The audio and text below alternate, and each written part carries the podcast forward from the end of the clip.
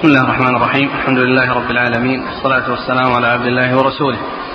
نبينا محمد وعلى آله وصحبه أجمعين. أما بعد قال الإمام قال أبو عيسى الترمذي يرحمه الله تعالى في جامعه باب ما جاء في الرجحان في الوزن. قال حدثنا هناد ومحمود بن غيلان. قال حدثنا وكيع عن سفيان عن سماك بن حرب عن سويد بن قيس رضي الله عنه أنه قال جلبت أنا ومخرمة العبدي بزا من هجر. فجاءنا النبي صلى الله عليه وآله وسلم فساومنا بسراويل وعندي وزان يزن بالأجر. فقال النبي صلى الله عليه وآله وسلم للوزان زن وأرجح. قال وفي الباب عن جابر وأبي هريرة رضي الله عنهما قال أبو عيسى حديث سويد حديث حسن صحيح. وأهل العلم يستحبون الرجحان في الوزن. وروى شعبة هذا الحديث عن سماك فقال عن أبي صفوان وذكر الحديث. بسم الله الرحمن الرحيم. الحمد لله رب العالمين وصلى الله وسلم وبارك على عبده ورسوله نبينا محمد وعلى آله وأصحابه أجمعين أما بعد. فيقول الإمام أبو عيسى الترمذي رحمه الله في جامعه باب في الرجحان في الوزن المقصود من هذه الترجمة ان أن من يتولى الوزن أو يتولى الكيل فإنه يوفي الكيل والميزان وأنه يرجح في الوزن. يعني بحيث أن كفه أن الكفة ترجح يعني شيئا يسيرا. ليس بلازم أن يكون كثيرا وإنما يحصل الرجحان بشيء يسير. والرجحان هو ميل إحدى الكفتين يعني للنزول يعني زيادة ما فيها وكون ما فيها مقابل للشيء الذي اعتبر آه، آه، شيئا يوزن عليه. فأورد أبو عيسى حديث سويد بن قيس رضي الله تعالى عنه أنه قال جلبت أنا ومخرفة أو مخرمة العبد بزا من هجر.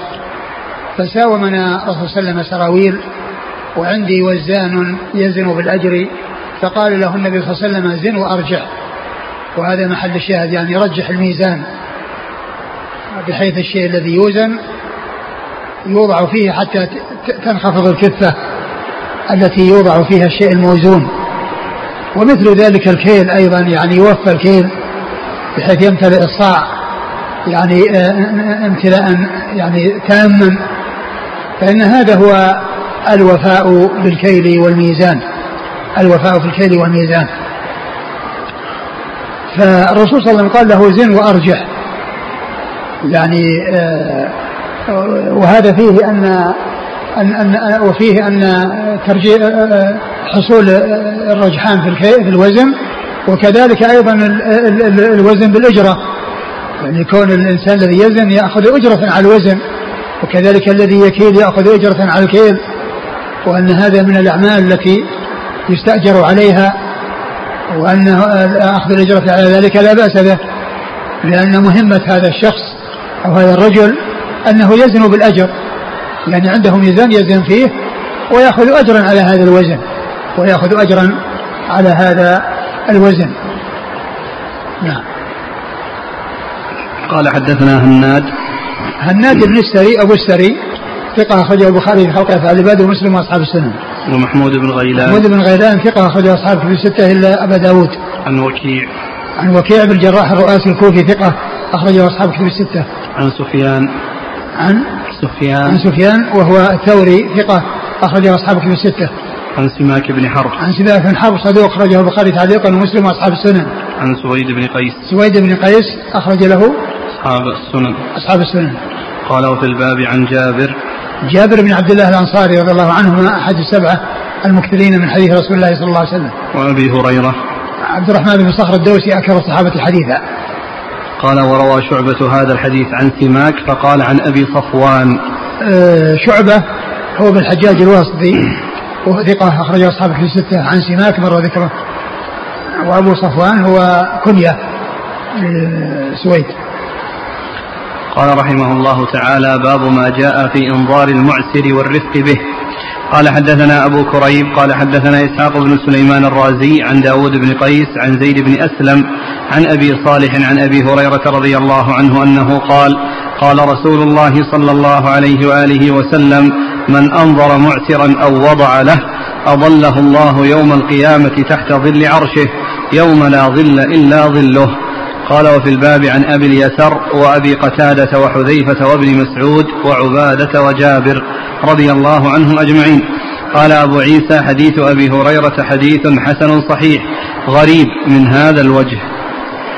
ثم ورد أبو عيسى باب في إنظار المعسر والوضع عنه. والرفق به. والرفق به. باب في إنظار المعسر والرفق به. انظار المعسر المعسر هو الذي لا يعني آه، غير الواجد وهو ضد الموسر الذي هو مدين ولكنه غير واجد للوفاء غير واجد للوفاء وإنظاره أنه يمهل. إذا انتهت المدة أو الأجل الذي اتفق عليه ولم يكن عنده سداد ولم يكن عنده قدرة على الوفاء فإنه ينظر إلى ميسرة. كما قال الله عز وجل وإن كان ذو عسرة فنظرة إلى ميسرة. وإن كان ذو عسرة فنظرة إلى ميسرة. ولكن كونه يعني يسقط عنه أو يضع عنه لا شك أن هذا أولى وأفضل. لا شك أن هذا أولى وأفضل. كونه يسقط عنه الكل أو البعض ويعني يعفيه ويسامحه لا شك أن هذا هو الأفضل. ولكن إذا لم يحصل منه المسامحة والإعفاء من الدين الذي عليه فإنه ينظره ويمهله إلى أن يحصل له ميسرة. فهذا الوضع عنه ومسامحته أكمل. ولهذا قال وأن تصدقوا خير لكم. يعني بعد أن ذكر الإنظار ذكر أن ما هناك ما هو خير منه وهو أن يتصدق عليه وأن يوضع عنه الكل أو البعض. أورد أبو عيسى حديث أبي هريرة رضي الله عنه. قال من أنظر معسرا أو وضع له. من أنظر معسرا أو وضع له أظله الله في ظل عرشه يوم لا ظل إلا ظله. فأنظره أمهله أو وضع له أسقط عنه شيئا من دينه إما كله وإما بعضه. وجزاؤه أن يظله الله عز وجل في ظل عرشه يوم لا ظل إلا ظله. وفي هذا دليل على أن ما جاء من ذكر الظل مضافا إلى الله عز وجل إنما يراد به ظل العرش. وليس هذا من يعني من الصفات لله عز وجل وإنما هذا شيء مضاف إلى العرش وأنه يكون في ظل العرش. وليس المقصود من الظل أن يكون الإنسان ظل من شمس وإنما المقصود أن يكون تحته. كما جاء في الحديث أن في الجنة شجرة يسير الراكب في ظلها كذا عام لا يقطعها يعني يسير تحتها يعني لضخامتها ولكبرها ولسعة وسعتها وطول وطول مساحتها في الانتشار. فما آه، جاء في الحديث وغيره من ذكر العرش يدل على أن الظل إنما هو العرش. وأن هذه ليست من آيات الصفات وأن يقال إن لله ظل يعني متعلق بذاته أو ب... وإنما هذا شيء من من من المخلوقات أو يضاف إلى المخلوقات كما جاء بيانه في هذا الحديث وغيره من الأحاديث التي فيها التنصيص على ظل العرش. نعم. قال حدثنا أبو كريب. أبو كريب محمد بن العلاء بن كريب أبو كريب ثقة أخرجه أصحاب كتب الستة. عن إسحاق بن سليمان الرازي. إسحاق بن سليمان الرازي ثقة أخرجه أصحاب كتب الستة. عن داوود بن قيس. عن داود بن قيس هو؟ ثقة أخرج البخاري تعليقا ومسلم وأصحاب السنن. ثقة أخرجه البخاري تعليقا ومسلم وأصحاب السنن. عن زيد بن أسلم. عن زيد بن أسلم ثقة أخرجه أصحاب كتب الستة. عن أبي صالح. عن أبي صالح ذكوان السمان. ثقة أخرجه أصحاب كتب الستة. عن أبي هريرة. عن أبي هريرة رضي الله عنه مر ذكره. وفي الباب عن أبي اليسر. أبي اليسر وهو كعب بن عمرو أخرج له البخاري في الأدب المفرد ومسلم وأصحاب السنن أخرجه البخاري في الأدب المفرد ومسلم وأصحاب السنن وأبي قتادة. وأبي قتادة الحارث بن ربعي أخرج له أصحاب كتب الستة. وحذيفة. وحذيفة بن اليمان أخرج له أصحاب الكتب الستة. وابن مسعود. وابن مسعود أخرج له أصحاب الكتب الستة. وعبادة. وعبادة بن الصامت أخرج له أصحاب الكتب الستة. وجابر. وجابر مر ذكره. أو وضع له. يعني أسقط عنه. كل الدين أو بعضه؟ كله أو بعضه نعم. قال رحمه الله حدثنا هناد قال حدثنا أبو معاوية عن الأعمش عن شقيق عن أبي مسعود رضي الله عنه أنه قال قال رسول الله صلى الله عليه وآله وسلم حوسب رجل ممن كان قبلكم فلم يوجد له من الخير شيء إلا أنه كان رجلا موسرا وكان يخالط الناس. وكان يأمر غلمانه أن يتجاوزوا عن المعسر فقال الله عز وجل نحن أحق بذلك منه تجاوزوا عنه. قال أبو عيسى هذا حديث حسن صحيح. وأبو اليسار كعب بن عمرو. ثم ورد أبو عيسى حديث أبي مسعود. أبي مسعود الأنصاري البدري رضي الله عنه أنه قال أن النبي صلى الله عليه وسلم قال حسب رجل من كان قبلكم فلم يوجد له شيء من الخير؟ نعم.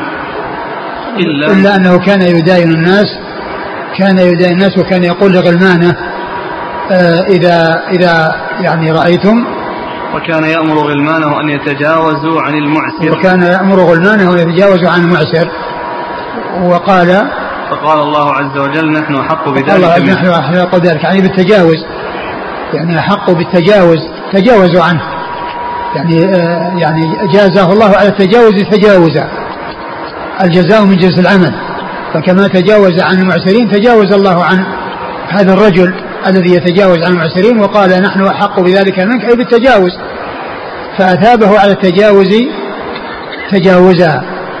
أثابه على التجاوز تجاوزا وهذا يدل على فضل ال ال الإحسان إلى إلى المعسرين والرفق بهم. وإنظارهم وكذلك من باب أولى الحط عنهم ووضع الدين كله أو بعضه وضع الدين كله أو بعضه. وهذا في وفيه أيضا أن المستحب لمن يعني لمن كان له غلمان يتولون الأعمال أن يوصيهم بالمسامحة والرفق بمن عليهم الحقوق.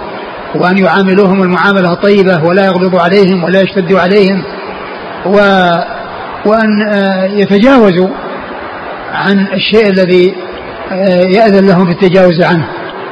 نعم. قال حدثنا هناد. نعم. عن أبي معاوية. أبو معاوية محمد بن خازم الضرير الكوفي ثقة أخرجه أصحاب كتب الستة. عن الأعمش عن عن الأعمش سليمان بن مهران الكاهلي الكوفي ثقة أخرجه أصحاب كتب الستة.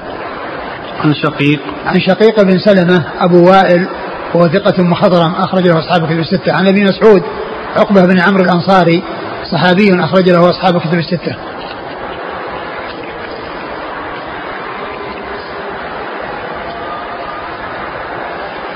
قال رحمه الله تعالى باب ما جاء في مطل الغني أنه ظلم.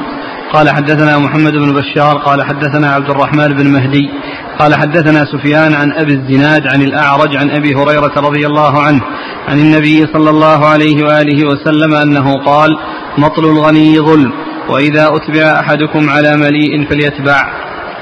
قال وفي الباب عن ابن عمر والشديد بن سويد الثقفي رضي الله عنهم. ثم ورد أبو عيسى باب مطل الغني. باب مطل الغني ظلم. نعم. باب مطل الغني ظلم. ال- ال- المطل هو التأخير وعدم السداد مع القدرة عليه. وسواء كان ذلك القادر يعني غنيا أو فقيرا ما دام عنده المقدار الذي هو مطالب به. ومع ذلك يؤخر ويماطل ولا يسدد مع قدرته على على السداد. فإنه يكون يعني فإنه حيث يكون عنده ما يسدد. ثم لا يفعل فإنه يكون ظالم للدائن الذي يطالبه بالدين. أما إذا كان معسرا وليس عنده شيء يسدد فالأمر كما قال الله عز وجل فنظرة إلى ميسرة. فنظرة إلى ميسرة. وأما إن كان قادرا موسرا وهو غني يعني عنده ذلك الذي يطالب به ثم يؤخر ولا يسدد فإنه يكون بذلك ظالما للدائن الذي له الحق عليه. فيجب عليه أن يسلم من هذا الظلم وأن يتخلص من هذا الظلم بأن يوصل الحق إلى أهله ما دام أنه قادر عليه وإذا كان لا يقدر فهو معذور وكما قال الله عز وجل فنظرة إلى ميسرة. مطلوب الغني ظلم وإذا أحيل أحدكم على مليء فليتبع. وإذا أتبع أحدكم على مليء فليتبع. يعني إذا أحال المدين إلى شخص مليء بحيث يعني يقوم بالتسديد لهذا المحال فإن ذلك المحال يذهب ويوافق ويتبع ذلك الشخص الذي أحيل عليه ليستوفي منه الحق. فهو عندما يطالب أي الشخص بالحق الذي عليه إن كان عنده سداد يسدد وإن كان ما عنده سداد ولكن عند غيره وهو مليء وله حق عليه وحاله عليه فإنه يتبع ويأخذ بهذه الحوالة أو بهذا يعني هذا الإتباع ويتبع ذلك الشخص الذي أحيل عليه وينتقل الحق من ذلك الشخص المحيل إلى ذلك المحال عليه. وإذا أتبع أحدكم على مليء يعني مليء الذي هو الواجد الموسر فليتبع. وأما إذا كان ليس كذلك وإنما هو غير يعني غير موسر فإنه يبقى على على ما هو عليه طالب صاحب الدين الأصيل ولا يتحول إلى شخص ليس عنده شيء. نعم. قال حدثنا محمد بن بشار. محمد بن بشار الملقب بن دار البصري ثقة أخرجه أصحاب كتب الستة وهو شيخ لأصحاب كتب الستة. عبد الرحمن بن مهدي. عبد الرحمن بن مهدي ثقة أخرجه أصحاب كتب الستة. عن سفيان عن أبي الزناد. سفيان الثوري مر ذكره أبو الزناد هو عبد الله بن ذكوان المدني ثقة أخرجه أصحاب كتب الستة. عن الأعرج. عن الأعرج آه، عبد الرحمن بن هرمز المدني ثقة أخرجه أصحاب كتب الستة. عن أبي هريرة رضي الله عنه أخرج له أصحاب كتب الستة. قال في الباب عن ابن عمر. ابن عمر عبد الله بن عمر رضي الله تعالى عنهما أحد العبادلة واحد المكثرين من حديث رسول الله صلى الله عليه وسلم. والشريد بن سويد. والشريد بن سويد أخرج له البخاري في المفرد ومسلم وأبو داود والترمذي البخاري في المفرد وأبو داود والترمذي في الشمائل. البخاري في المفرد ومسلم وأبو داود. البخاري في المفرد ومسلم وأبو داود والترمذي في الشمائل. والنسائي بن ماجه. والنسائي بن ماجه. قال حدثنا إبراهيم بن عبد الله الهروي قال حدثنا هشيم قال حدثنا يونس بن عبيد عن نافع عن ابن عمر رضي الله عنهما عن النبي صلى الله عليه وآله وسلم أنه قال مطل الغني ظلم وإذا أحلت على مليء فاتبعه ولا تبع بيعتين في بيعة. قال أبو عيسى حديث أبي هريرة حديث حسن صحيح ومعناه إذا أحيل أحدكم على مليء فليتبع. فقال بعض أهل العلم إذا أحيل الرجل على ملي فاحتاله فقد برئ المحيل. وليس له أن يرجع على المحيل وهو قول الشافعي وأحمد وإسحاق. وقال بعض أهل العلم إذا توى مال هذا بإفلاس المحال عليه فله أن يرجع على الأول. واحتجوا بقول عثمان وغيره حين قالوا ليس على مال مسلم توى. قال إسحاق معنى هذا الحديث ليس على مال مسلم توى هذا إذا أحيل الرجل على آخر وهو يرى أنه مليء فإذا هو معدم فليس على مال مسلم توى. آه، أورد أبو عيسى حديث ابن عمر رضي الله عنه وهو مثل حديث أبي هريرة المتقدم. وفيه آه، ولا يبيع بيعتين في بيعة. وقد مر يعني ما يتعلق بالبيعتين في بيعة وأن المقصود من ذلك أن يقول صاحب السلع أن هذه السلعة حاضر بكذا وغائب بكذا ثم يعني يتفرق دون أن يعين العاجل أو الآجل فإن ذلك هو البيعتين في بيعة. أما لو اختار العاجل أو اختار الآجل وتفرق على ذلك فإن البيع صحيح وليس بممنوع. وإنما الممنوع أن يظهر أن, أن يتفرق على الإيهام وعلى عدم الاختيار وعدم التعيين للشيء الذي تم عليه البيع.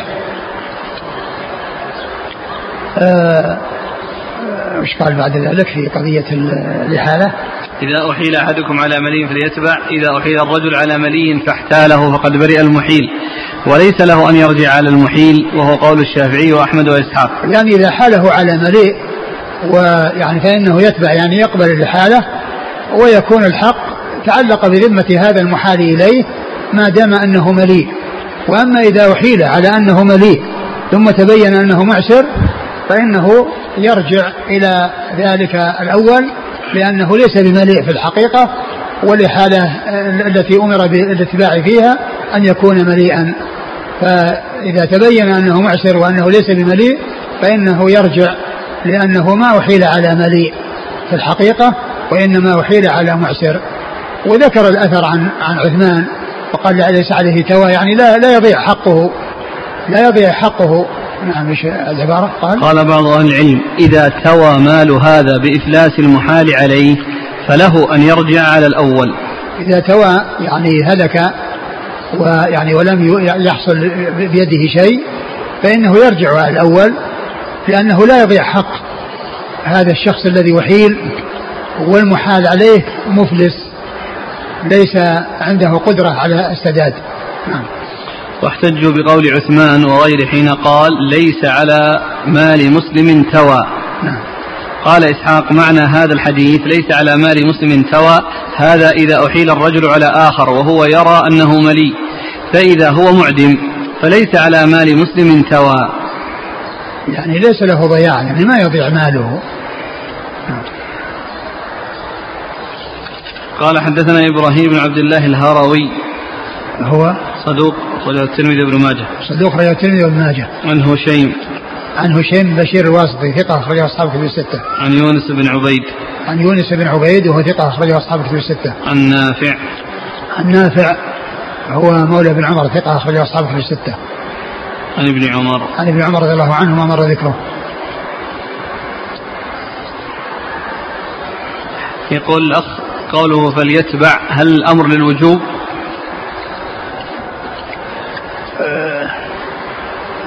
هو الظاهر. أقول هو الظاهر لأنه يعني ما دام يعني هذا ما عنده السداد وليس هذا وحال على وعلى يعني على مليء يعني يسدده يتبع. إذا عرف المحال عليه بأنه مماطل. لا يقبل. إذا عرف أنه مماطل وأن من عادة المماطلة فهذا يصير مثل آه، شبيه بالمعسر. المعسر ما عنده شيء وهذا عنده لكنه لا يوفي. وهل يجب إقرار المحال عليه بالإحالة حتى تبرأ ذمة المحيل؟ والله الذي يبدو ما ليس ليس بلازم. ليس بلازم. ليس بلازم يعني أنه يقبل. أما أما كون كونه يجحد يعني إذا كان جحد نعم. يعني لازم من ثبوت الشيء في ذمته حتى يحال عليه. فإذا جحد أن في ذمته شيء طبعا لا لا يقبل.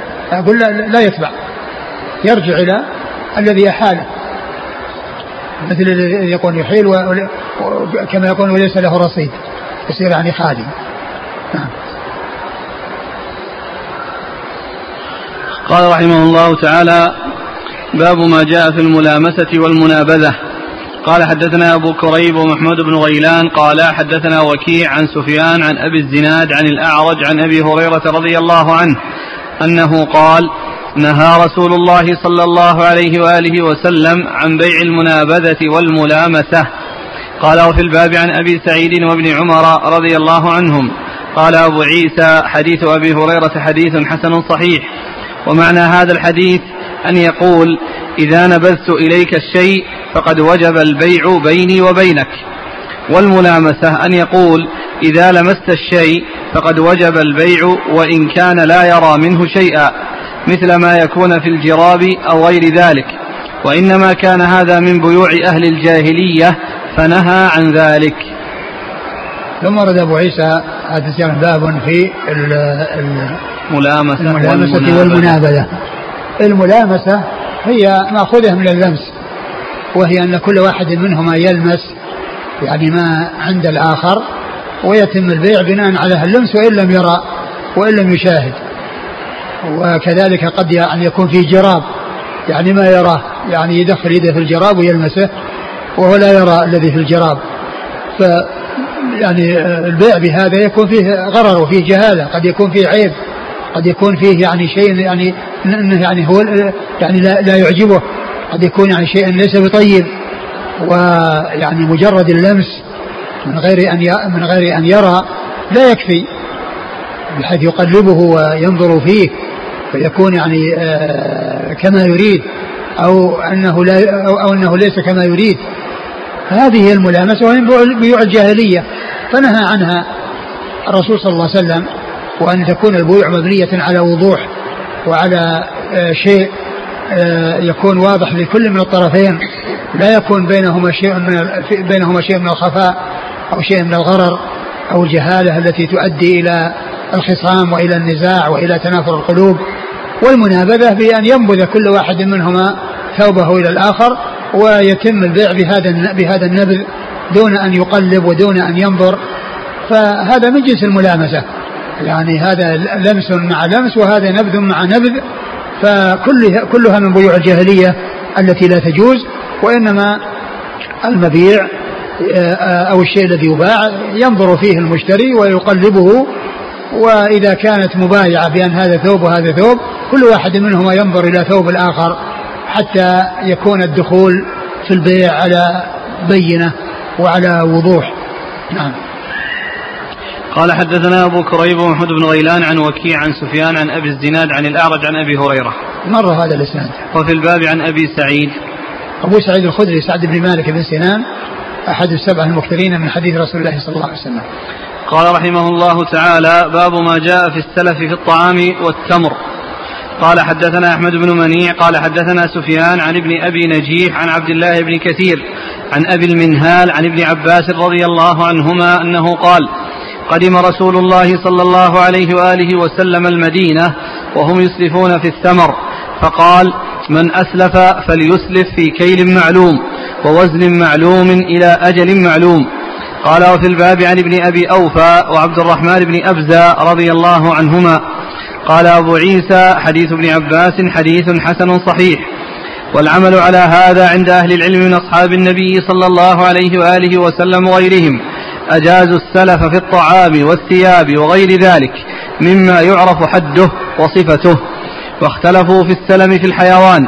فرأى بعض أهل العلم من أصحاب النبي صلى الله عليه وآله وسلم وغيرهم السلم في الحيوان جائزا وهو قول الشافعي وأحمد وإسحاق وكره بعض أهل العلم من أصحاب النبي صلى الله عليه وآله وسلم وغيرهم السلم في الحيوان وهو قول سفيان وأهل الكوفة. أبو المنهال اسمه عبد الرحمن بن مطعم. أقرأ المتن قدم رسول الله صلى الله عليه وسلم المدينة وهم يسلفون في الثمر. فقال من أسلف فليسلف في كيل معلوم ووزن معلوم إلى أجل معلوم. أورد أبو عيسى وهي هذه الترجمة وهي وهي السلم أو السلف في الكيل في الطعام. في الطعام في الطعام والتمر. والتمر. في الطعام والتمر. آه السلف هو تعجيل الثمن وتأجيل المثمن السلف هو تعجيل الثمن وتأجيل المثمن و وهذا يعني آه مستثنى من من قاعدة بيع ما ليس عند الإنسان. من بيع ما ليس عند الإنسان الذي مر أن لا يعلم الإنسان ما ليس عنده. فعند الحاجة إلى يعني كون الإنسان يعني يأخذ الثمن ثم يعني يثبت في ذمته آه، شيء معلوم. من حيث الكيل أو الوزن أو الصفة أو المقدار. فقد جاء آه، جاءت السنة في ذلك عن الرسول صلى الله عليه وسلم في, في, في, السلم أو السلف. والسلف لغة أهل العراق لغة أهل الحجاز والسلم لغة أهل العراق.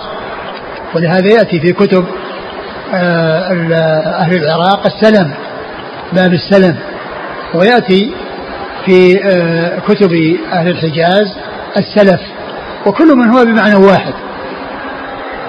السلف هو السلم وهو لغة هذا لغة أهل العراق وهذا لغة الحجاز. والذي يحدد بيان أحد اللفظين أنه آه، آه، هذا لأهل العراق وهذا لأهل الحجاز الحديث لأن قال قدموا وهم يسلفون فلفظ الحديث يسلفون وهذا في المدينة في الحجاز. فإذا آه، هذا يعني يحدد أن السلف لأهل الحجاز. وأن السلم إنما هو لأهل العراق. لأن لفظان أحدهما لبلد والثاني لبلد والعلامة التي يستدل بها على تمييز أحد اللفظين الحديث لأن قال يسلفون قدموا وهم يسلفون إذا السلف لغة أهل الحجاز وإذا السلم يكون لغة أهل العراق. السلم لغة أهل العراق. فالرسول صلى الله عليه وسلم أقرهم على ذلك ولكنه يعني آه أرشد إلى أن يكون في كيل معلوم وزن معلوم. يعني لا يكون فيه جهالة ولا يكون فيه غرر. وكذلك أيضا غيرها مما يلحق بها يكون يعني معلوم الصفة والمقدار. يكون معلوم الصفة والمقدار. نعم. قال حدثنا أحمد بن منيع. أحمد بن منيع ثقة أخرجه أصحاب كتب الستة. وسفيان. سفيان هو بن عيينة. عن ابن عن سفيان عن سفيان. نعم. عن ابن أبي نجيح أحمد بن عن سفيان. نعم؟ نعم. سفيان هو بن عيينة هو ثقة أخرج أصحاب كتب الستة. عن ابن أبي نجيح. عن ابن أبي نجيح وهو عبد الله ثقة أخرج أصحاب الكتب. ثقة أخرج أصحاب الكتب الستة. عن عبد الله بن كثير. عن عبد الله بن كثير وهو صدوق أخرج أصحاب الكتب. صدوق أخرج أصحاب الكتب الستة. عن أبي المنهال. عن أبي المنهال وهو وعبد الرحمن بن مطعم. نعم. وهو ثقة أخرج أصحاب الكتب الستة. عن ابن عباس.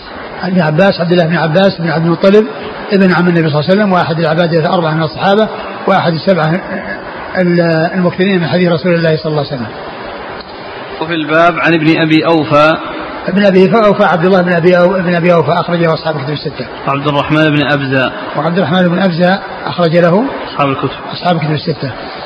قال عند أهل العلم اجازوا السلف في الطعام والثياب وغير ذلك مما يعرف حده وصفته.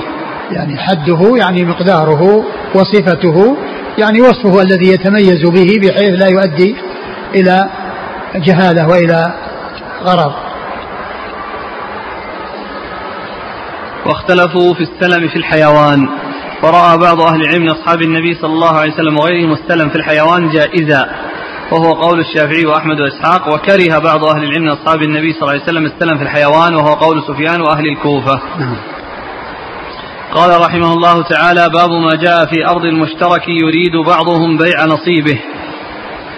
قال حدثنا علي بن خشرم قال حدثنا عيسى بن يونس عن سعيد عن قتادة عن سليمان اليشكري عن جابر بن عبد الله رضي الله عنهما أن النبي الله صلى الله عليه وآله وسلم قال من كان له شريك في حائط فلا يبع نصيبه من ذلك حتى يعرضه على شريكه.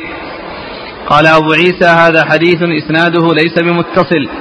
سمعت محمدا يقول سليمان اليشكري يقال إنه مات في حياة جابر بن عبد الله. قال ولم يسمع منه قتادة ولا أبو بشر.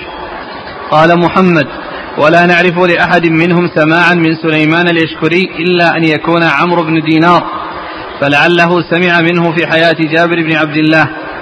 قال وإنما يحدث قتادة عن صحيفة سليمان اليشكري وكان له كتاب عن جابر بن عبد الله. انتهى. قال حدثنا أبو بكر العطار عبد القدوس.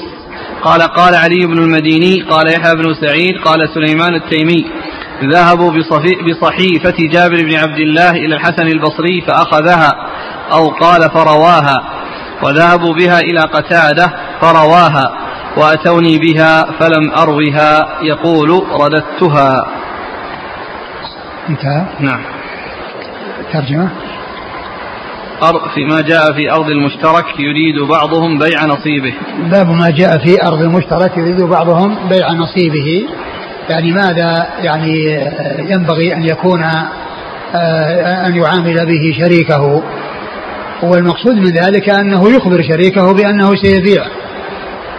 لئلا يأتي أحد آه، بدل هذا هذا المشارك مع ذلك الشريك وهو لا يعجبه وإن كان كما هو معروف أنه يحل له التخلص منه بالشفعة لأن الشفعة هي انتزاع حصة أحد الشريكين ممن انتقلت عليه بالشفعة يعني بأن انتزعها بالشفعة وأعطي هذا الحق دفعا للضرر لأن قد يكون الشخص الذي هو مشارك له في الأول يرضاه ويعجبه فيأتي شخص يتعبه ويؤذيه.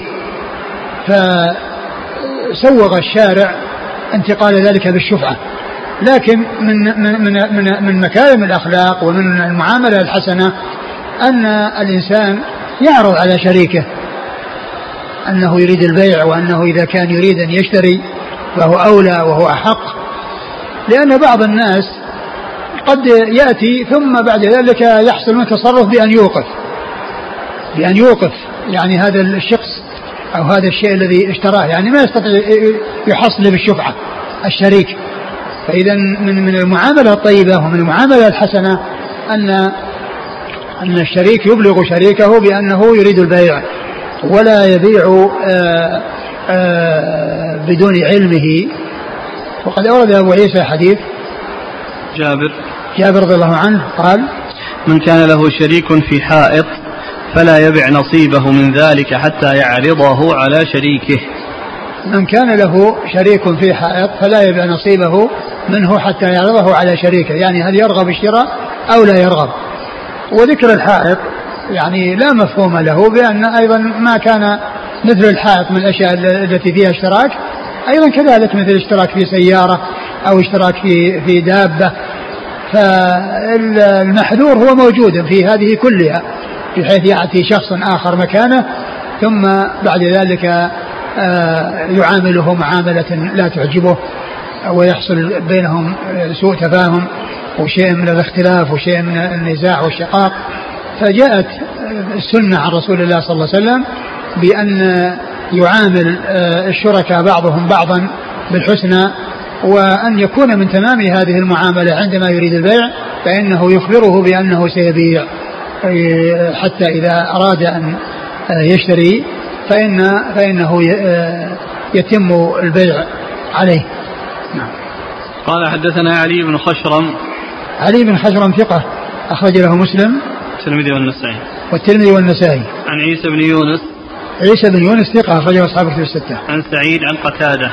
سعيد بن أبي عروبة ثقة أخرجه أصحاب الكتب الستة. عن قتادة ابن دعامة وهو ثقة أخرجه أصحاب الكتب الستة. عن سليمان اليشكري. عن سليمان اليشكري وهو ثقة أخرجه الترمذي وابن ماجه. ثقة أخرجه الترمذي وابن ماجه. عن جابر.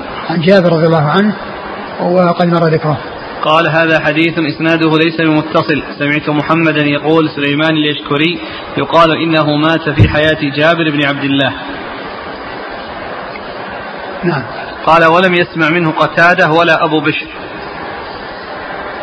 نعم. أبو الأسماء وش الأسماء قال سمعت محمدا يقول محمدا هو البخاري. وبعده؟ آه، سليمان اليشكري يقال إنه مات في حياة جابر بن عبد الله. قال ولم يسمع منه قتادة ولا أبو بشر. نعم. قال محمد أبو بشر هو جعفر بن إياس ابن أبي وحشية ثقة أخرج أصحابه في الستة. قال محمد ولا نعرف لأحد منهم سماعا من سليمان اليشكري إلا أن يكون عمرو بن دينار. فلعله سمع منه في حياة جابر بن عبد الله. نعم. انتهى. قال وإنما يحدث قتادة عن صحيفة سليمان اليشكري وكان له كتاب عن جابر بن عبد الله. نعم. قال حدثنا أبو بكر العطار عبد القدوس أبو بكر العطار عبد القدوس هو صدوق في البخاري والترمذي. أخرجه البخاري. الترمذي والنسائي بن ماجه. البخاري والترمذي والنسائي بن ماجه. عن علي بن المديني. علي بن المديني ثقة. أخرج له البخاري ومسلم. البخاري وأبو داود. ومسلم وأبو داود والترمذي والنسائي وابن ماجه في التفسير مسلم ما أخرج. ها؟ مسلم لم يخرج البخاري وأبو داود والترمذي والنسائي وابن ماجه في التفسير. ما في مسلم؟ لا. البخاري وأبو داود والترمذي والنسائي وابن ماجه في التفسير عن يحيى بن سعيد يحيى بن سعيد القطان ثقة أخرج أصحابه في الستة. عن سليمان التيمي. سليمان بن طرخان التيمي ثقة أخرج أصحابه في الستة. يقول ذهبوا بصحيفة جابر بن عبد الله إلى الحسن البصري فأخذها. نعم. أو قال فرواها وذهبوا بها إلى قتادة فرواها وأتوني بها فلم أروها يقول رددتها. نعم. يقول الأخ هل التأجير مثل البيع لا يؤجل حتى يعرض على شريكه نعم هو مثل البيع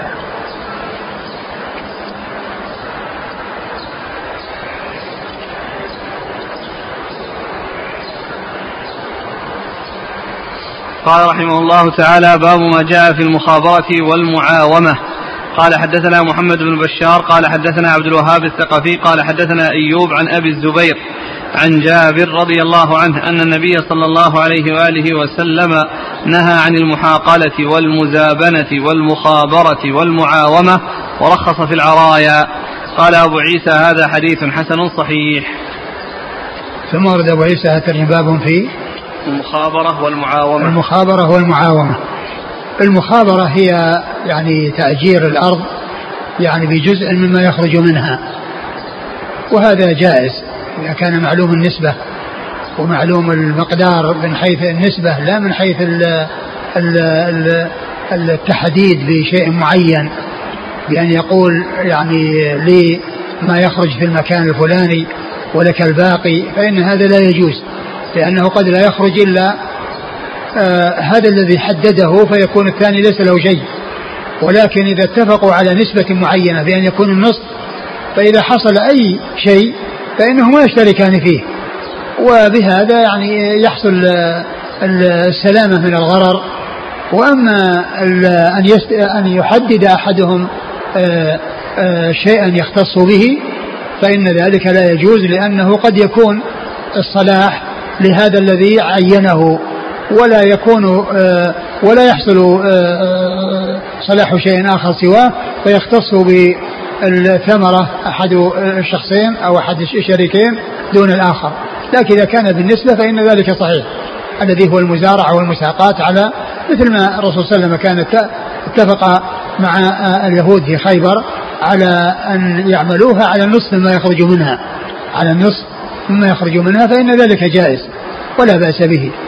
وقد جاءت أحاديث تدل على منع المخابرة وكذا ولكن آه يعني ذلك كان في زمن متقدم والذي استقر عليه الأمر ومات الرسول صلى الله عليه وسلم وهو قائم هو المعاملة في خيبر حيث كان الرسول صلى الله عليه وسلم أقرهم على أن يعملوها ولهم نصف الثمرة والباقي يكون للرسول صلى الله عليه وسلم.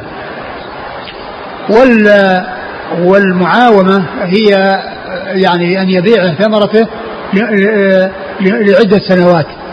ثلاثة أعوام أو أربعة أعوام لأن هذا من بيع المعدوم ومن بيع الشيء الذي لم يوجد. فلا يجوز أن تباع الثمار يعني لسنوات وهي لم تأتي فهو من بيع الشيء الذي لا وجود له والشيء الذي هو معدوم وذلك غير جائز. المعاومة يعني مثل ما يقال المشاهرة بالنسبة للشهور والمياومة بالنسبة للأيام. نعم. عن جابر أن النبي صلى الله عليه وسلم نهى عن المحاقلة المحاقلة هي كما مر بيع الور بالحب الذي في السنابل. وهو يعني في السنبل القائم. في لأن هذا يعني من بيع ال ال الشيء الشيء الموجود بالشيء الذي غير يعني معلوم. والمزابنة. والمزابنة هي مثل المحاقلة إلا أنها بيع الثمر بالتمر كما سبق أن مر. والمخابرة والمعاومة ورخص في العرايا. ورخص في العرايا من المزابنة. رخص في العرايا من المزابنة لأنها آآ آآ في حدود خمسة أوسق فقط فهي مستثناة من المزابنة. قال حدثنا محمد بن بشار عن عبد الوهاب الثقفي. عبد الوهاب الثقفي ثقة أخرج أصحاب كتب الستة. عن أيوب أيوب بن أبي تميم السختياني ثقة أخرج أصحاب كتب الستة. عن أبي الزبير أبو الزبير محمد بن مسلم من تدرس المكي ثقة صدوق أخرج أصحاب كتب الستة. عن جابر نعم. قال رحمه الله تعالى باب ما جاء في التسعير قال حدثنا محمد بن بشار قال حدثنا الحجاج بن منهال قال حدثنا حماد بن سلمة عن قتادة وثابت وحميد عن أنس رضي الله عنه أنه قال غلى السعر على عهد رسول الله صلى الله عليه وآله وسلم فقالوا يا رسول الله سعر لنا. فقال إن الله هو المسعر القابض الباسط الرازق. وإني لأرجو وإني لأرجو أن ألقى ربي وليس أحد منكم يطلبني بمظلمة في دم ولا مال. قال أبو عيسى هذا حديث حسن صحيح. ثم أبو عيسى هذه الترجمة باب في التسعير. والتسعير هو تحديد الأسعار وإلزام البائعين بأن يبيعوا بسعر معين لا يتجاوزونه. هذا هو التسعير. وقد جاء الحديث في آه، عن الرسول صلى الله عليه وسلم في منعه والامتناع منه لما طلبوا منه أن يسعر. فقال إن الله هو المسعر وهو القابض الباسط وإني لأرجو أن لا ألقى ربي ألقى ربي ولا وليس أحد منكم يطلبني بمظلمة. وليس أحد منكم يطلبني بمظلمة. يعني معناه أن أن التسعير هو إلزامهم يعني بشيء يعني خلاف ما يبيعون به فإن ذلك ظلم وهو لا يجوز. ولكن إذا اتفق التجار على رفع الأسعار وتواطؤوا على ذلك للأضرار بالناس مع أنه ما حصل شيء يقتضي الزيادة ورفع الأسعار وإنما هو عن سبيل التواطؤ والجشع. فللوالي أن يتدخل في ذلك وأن يمنعهم من أن يرفعوا الأسعار تواطؤا بينهم بحيث كلهم يلتزمون بشيء معين مرتفع. آه، آه، من غير أن يكون هناك يعني شيء يقتضيه وهو قلة قلة الشيء الموجود. وإنما شيء موجود كثير ولكن تواطؤوا على رفع الأسعار فهذا هو الذي آه، للوالي أن يتدخل فيه. نعم. قال حدثنا محمد بن بشار عن الحجاج بن منهال. الحجاج بن منهال ثقة أخرجه أصحاب كتب الستة. عن حماد بن سلمة. حماد بن سلمة ثقة أخرجه البخاري تعليقا عن مسلم وأصحاب السنة. عن قتادة وثابت قتادة مر ذكره وثابت بن أسلم البناني ثقة أخرجه أصحاب كتب الستة. وحميد. وحميد بن أبي حميد الطويل ثقة أخرجه أصحاب كتب الستة. عن أنس. عن أنس بن مالك رضي الله عنه خادم النبي صلى الله عليه وسلم وأحد السبعه المكثرين من حديث رسول الله صلى الله عليه وسلم. إن الله هو المسعر. نعم. وش هي؟ اسم من اسمائه؟ ما ذكر الذي ذكر أنه من أسماء الله هو القرطبي وغيره ما ذكر يعني لم أقف على أحد ذكره غير القرطبي. الذين عدوا أسماء الله الحسنى مثل ابن حزم مثل ابن حجر وكذلك ابن عثيمين وغيرهم ما ذكروا هذا الاسم. صفة أو خبر؟ نعم صفة أو خبر يخبر عن الله به؟ نعم يخبر يخبر عنه. يخبر ولا يوصف الله به؟ آه لا, لا, لا يوصف ولا يسمى. لا يوصف ولا يسمى لأنه إذا سمي إذا حصل تسمية فإن الصفة تؤخذ من الاسم. قال رحمه الله تعالى باب ما جاء في لأن كل اسم يشتق منه صفة. الصفات تشتق من الأسماء والأسماء لا تشتق من الصفات. الأسماء يشتق منها صفات.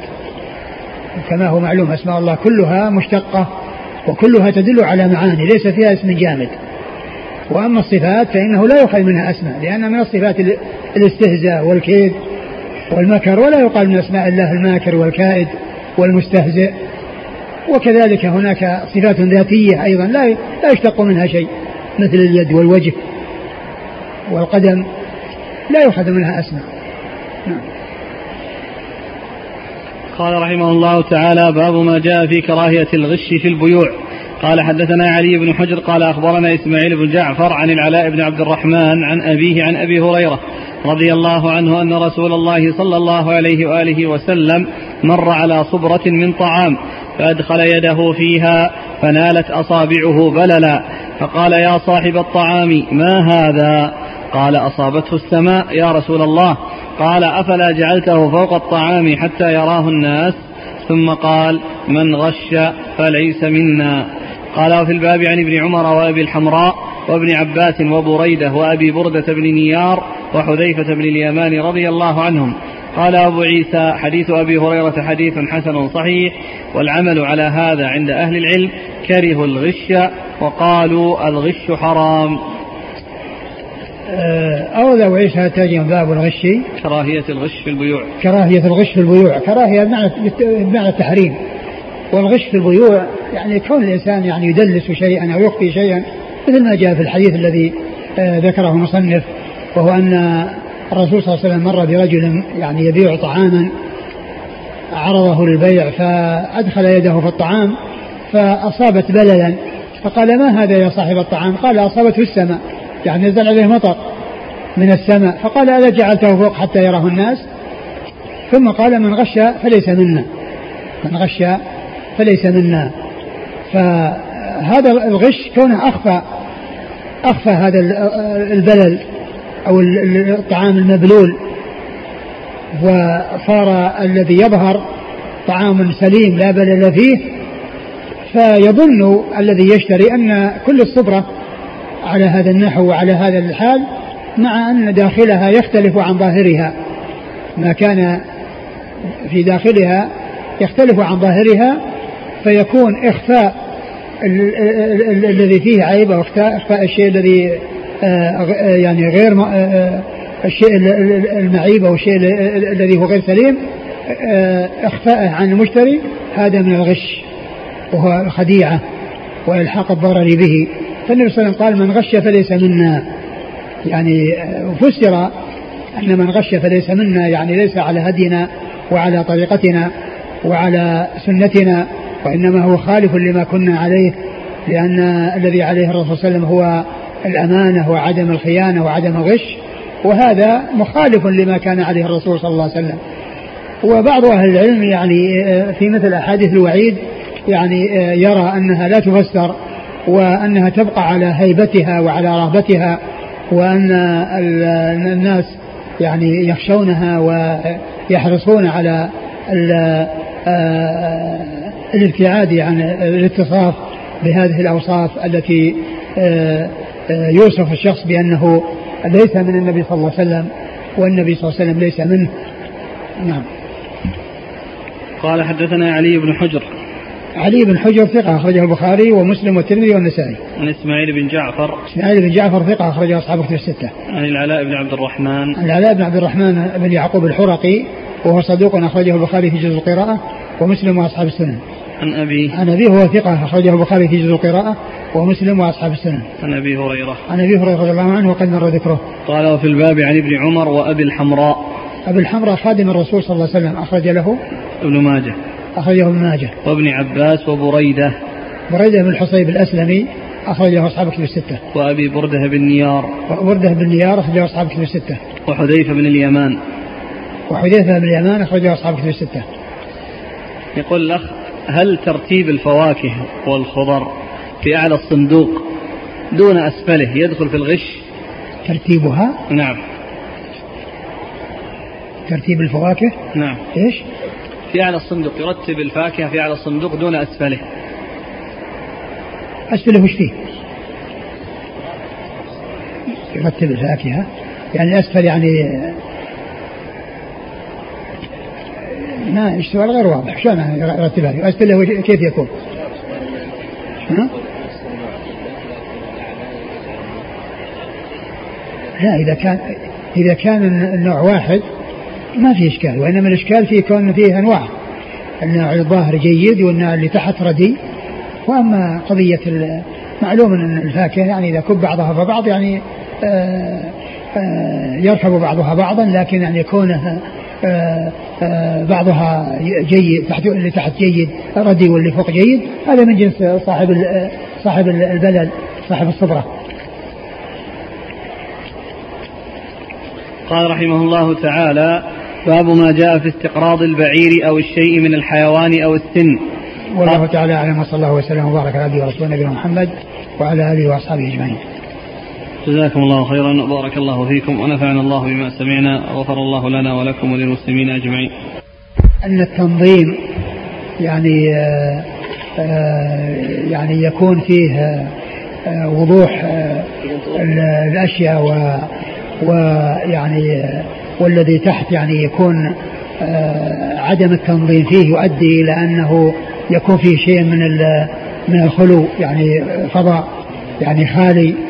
فهذا يعني آه، آه، لا شك إن فيه غرض. إذا كان المقصود من اللي فوق أنه منظم بمعنى أنه موضوع بترتيب والأسفل يكون فيه فجوات آه، بحيث أنه لو نظم لنزل وهبط عن هذا المستوى الذي هو عليه.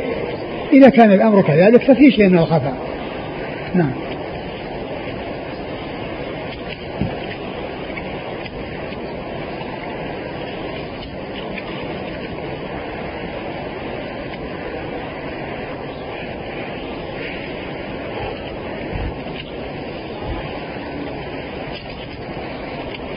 يقول السائل هل الرجحان في الوزن واجب؟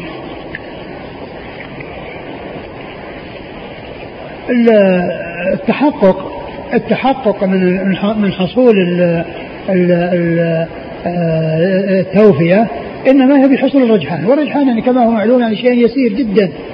يعني آه، تمرة واحدة ترجح الميزان.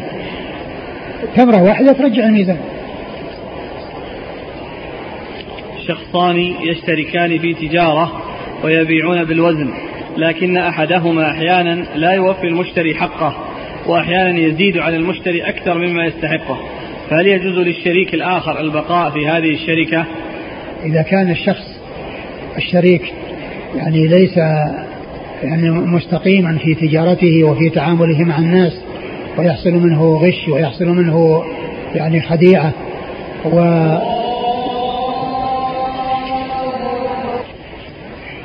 إذا كان أحد الشريكين لا يوفي الناس حقوقهم في الكيل والوزن ويحصل منه بخس المكيال والميزان فهذه خيانة وعدم أمانة.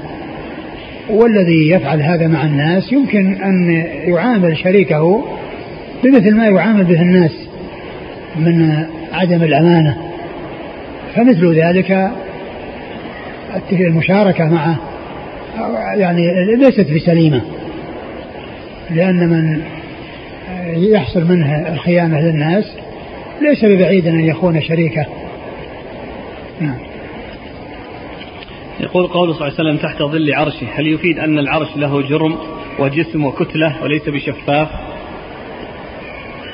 قضية الظل وما الظل إحنا قلنا أنه ما له علاقة في كونه يعني ينفذ شيء من وراه شفاف ولا ما هو شفاف. ال ال هو لا شك جرم هو مخلوق مخلوقات الله هو أكبر المخلوقات وهو سقف المخلوقات ويعني وعرش الرحمن هو سقف الجنة. ولكن كونه شفاف وغير شفاف ما عندنا شيء يعني يدل على على وصفه يعني بذلك. نعم. يقول أليس معنى حديث أظله الله يوم القيامة تحت ظل عرشه أنه يدخل الجنة لأن الجنة سقفها عرش الرحمن. آه، هو لا شك إنه يعني اظله تحت ظل عرشه معناه انه, إنه يدخل الجنة. أنه يدخل الجنة. قوله حوسب رجل. ماذا يدل على هذا؟ أنه في علم الله حوسب أو حوسب في القبر؟ يمكن اخبارا عن عن شيء يعني عن شيء سيقع مثل مثل أتى أمر الله وهو سيأتي. أتى أمر الله فلا تستعجلوا لأنه سيأتي. ويمكن أن يكون يعني حصل ذلك. يعني مثل مثل ما مثل ما أخبر الرسول صلى الله عليه وسلم عن قصص أخرى من هذا القبيل آه الذي الذي أحرق وذر في الهواء والله جمع كذا فقيل له كذا. نعم. يقول ما معنى قول الشارح؟ وقد اختلف العلماء في جواز السلم الحال مع إجماعهم على جواز المؤجل. يقول مع أن السلم هو تعجيل الثمن وتأجيل المثمن فلا يكون اتفق اتفق العلماء. اختلف العلماء في جواز السلم الحال مع إجماعهم على جواز المؤجل. الحال يعني كأنها آه أنه يحتاج إلى أجل. لأن الأجل يعني السلام يحتاج إلى أجل. قال من أسلم فليسلم بكيل معلوم إلى أجل معلوم. وإذا كان يعني حالا وإذا كان حالا يعني موجودا ما يكون يعني سلم لأن السلام فيه تأجيل. السلام فيه تأجيل ما في ما في حلول. لأنه تعجيل الثمن وتأجيل المثمن. يقول أحيانا الحكومة عندنا تلزم التجار بسعر معين مثلا للحوم ومن لم يمتثل يعاقب. فهل يحق الإذعان لذلك أم أنه داخل في النهي عن التسعير وذلك بدون مواطأة بين التجار؟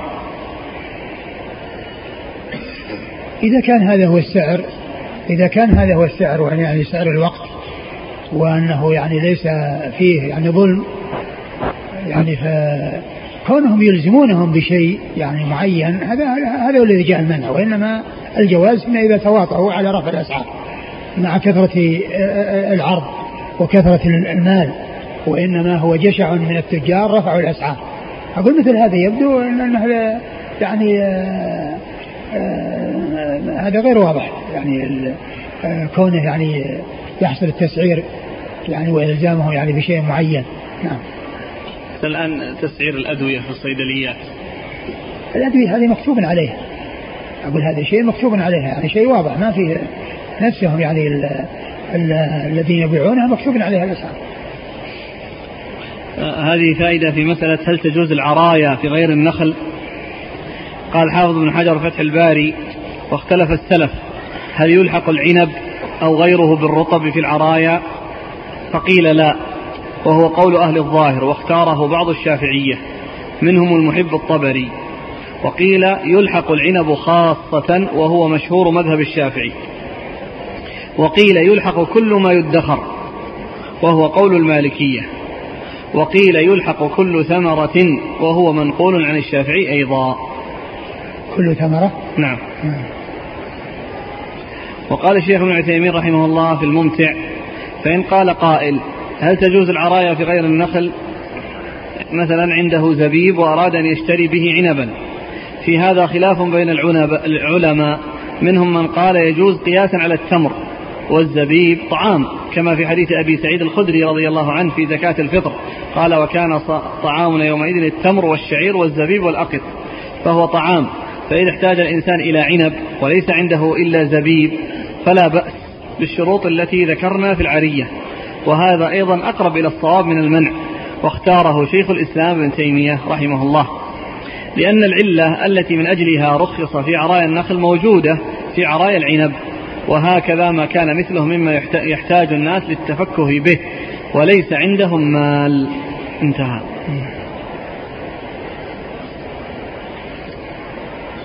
هذه آه، نصيحة من ملخص من مهذب من إحياء علوم الدين. يقول على التاجر أن يعلم أن ربح الآخرة وغناها. مهذب؟ إيه مهذب من إحياء علوم الدين. نعم.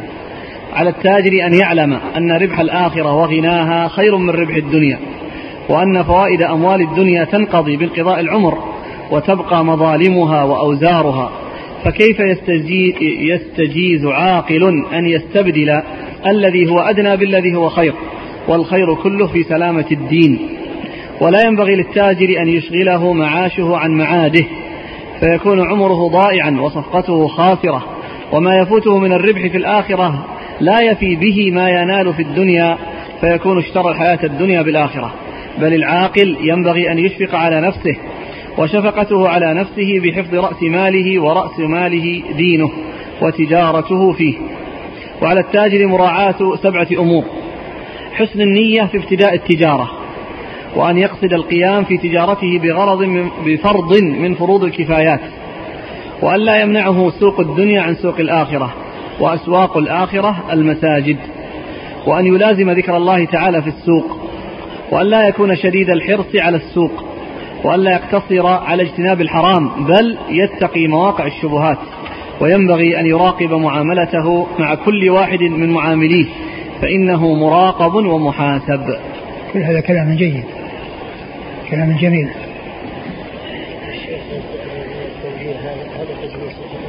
ويشبه هذا الكلام الذي قاله أحد العلماء وهو معمر بن علي البغدادي يعني ينصح له آه، زعيما من الزعماء الكبار وكان مما قاله له اعمر قبرك كما عمرت قصرك.